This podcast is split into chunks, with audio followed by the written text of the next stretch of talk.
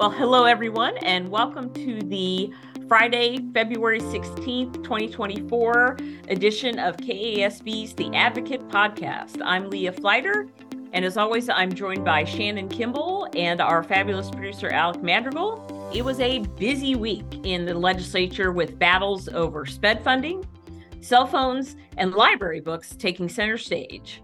And there was a voucher bill thrown in for good measure. So let's get started. On Tuesday, the House K 12 Education Budget Committee held a hearing on House Bill 2738. That's the bill that we're calling the SPED Shenanigans Bill. The proposed law makes the false assertion that the legislature is more than fully funding special education by double and in some case triple counting general education, local option budget, at risk, and other money as SPED funding. Shannon, I was incredibly proud of the 91 organizations and individuals who submitted testimony against House Bill 2738. Some of the standout testimony included Royal Valley Superintendent Eric Davis and Butler County Interlocal Director April Hilliard, who spoke eloquently about the human cost of the legislature's continued failure to fully fund special education. There was only one proponent of the SPED shenanigans bill, a dark money think tank. At one point in his testimony, the CEO stated that some districts are making money on special education. There was an audible gasp in the room from the bill's opponents. It sounded like they'd been gut punched when they heard that falsehood. Shannon, can you talk a little about the reality of SPED funding in Kansas? Absolutely. So, you know, I just want to start out by sharing that it it was really irresponsible to make that assertion that districts are making money on special education. Um, it as that dark money proponent of the bill did in the hearing. It absolutely was a gut punch because our listeners know from their experiences that the reality is heartbreakingly different. Districts all over the state spend more money every year on providing special education services than what is paid to them in special education funding from both the state and federal government combined. So, what happens? Districts have to rob the general education funds they receive to pay the difference. That reality is robbing students of additional supports and programs. It's robbing teachers and other district staff of adequate pay for the work they do. And ultimately, it's hurting all students in the state, not just special education students. Most districts, if not all districts in Kansas, are doing some version of what my local district is doing. Uh, last year, my local district had to transfer $8.4 million from our general education budget to our special education budget to pay for services that were provided to special education students. That's eight and a half million dollars that could have been used to pay competitive wages so we could have all mm-hmm. of our mm-hmm. paraprofessional positions and our, our food service positions and our custodial positions staffed. It's eight and a half million dollars that could have been used to increase teacher salaries so that we can be sure that we are able to retain our very talented educators. It's eight and a half million dollars that we could have used on additional programs and services for students, um, either academic or or mental health and other supports. So this is this is a real crisis, and that statement was absolutely offensive. Thanks, Shannon it was quite the hearing, and I was really proud of our uh, public school advocates who showed up in force to oppose House Bill 2738. That bill will likely be up for a committee vote sometime in the next several days. So, listeners, make sure you're touching base with your House members to share your local experience with SPED underfunding to prepare them for a floor vote against House Bill 2738. And speaking of special education funding, the Senate Education Committee on Thursday stripped $147 million from the KSDE budget for fiscal year 2025, including about $74 million for special education funding. Senator Chase Blasi, who made the motion to remove the funding, said he wanted the legislature to look at that again in April when lawmakers finalize the state budget. This is not necessarily an unusual move by the legislature. Sometimes uh, committees or individual le- legislators make motions to put funding decisions off until the end of the session. But this is a great um, opportunity for our listeners to make sure that you're in contact with your state senators. Again, talk about your funding shortfalls, how that impacts your general fund budget, and just make sure that sped funding is on your senator's radar as we move towards the end of the legislative session in April. Shannon, you testified on Wednesday in the House Education Committee. We had a couple of very interesting bills there. Can you uh, brief our listeners on those hearings on cell phones and library books? Absolutely. So I could summarize this by saying it was just leave local control to the locals day in House Education on these bills. So, uh, first up, we had a hearing on a bill that would ban, that would require districts to ban cell phones um, from classrooms and all spaces in their school buildings throughout the school day.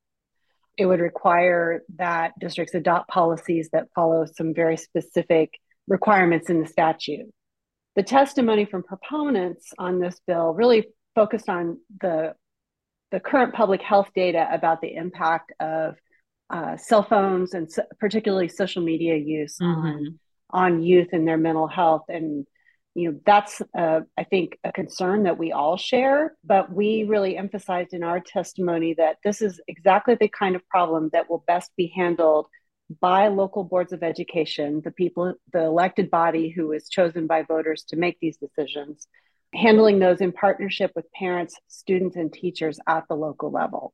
There was also a hearing on a bill that would create a task force, a state level task force to that would be ta- charged with creating a rating system for public school library media materials. So books, but also anything you would find in your public school library uh, videos, magazines, any sort of library media materials. And this task force would be made up primarily of legislators. Uh, it would only have one library media specialist uh, having a position on that nine member task force. So there were no proponents that testified in favor of this bill in our testimony, we shared that these are decisions on curriculum policy and library materials that are very clearly for local boards to make.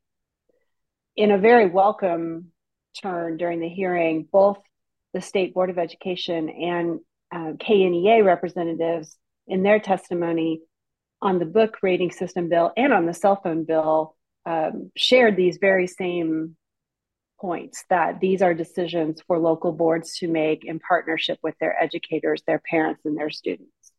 All three groups highlighted that the task force seeks to impose its value judgments on the hundreds of communities across the state that have different values and needs. So we'll just have to be keeping a close eye on what might happen in the coming weeks with those particular proposals.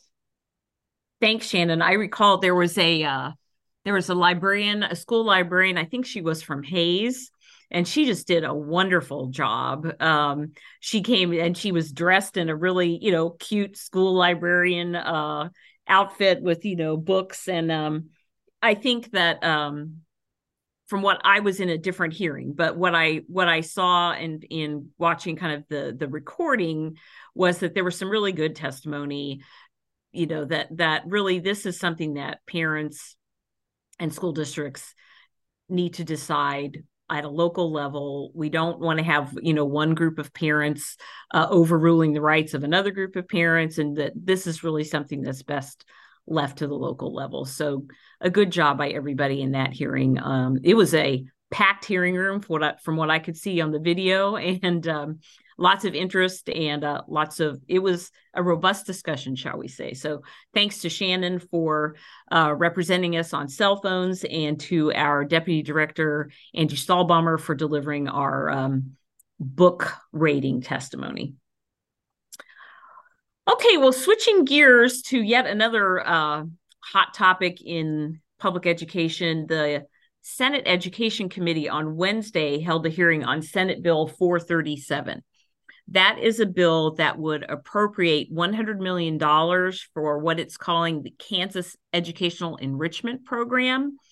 Some of you may remember that uh, there was a, the there was a program that was announced uh, and established a couple of years ago with some federal COVID relief money, and it was called the Kansas Educational Enrichment Program, or KEEP, and it provided a thousand dollars to families to to purchase uh, items that would help their kids recover from COVID learning loss. So something like a computer or maybe some tutoring uh, fees, that that type of thing. And um, that that was, you know, a, a perfectly uh, legitimate use of those federal funds, and um, that was something that I believe has been used somewhat by some Kansans. Uh, that federal money is getting ready to run out.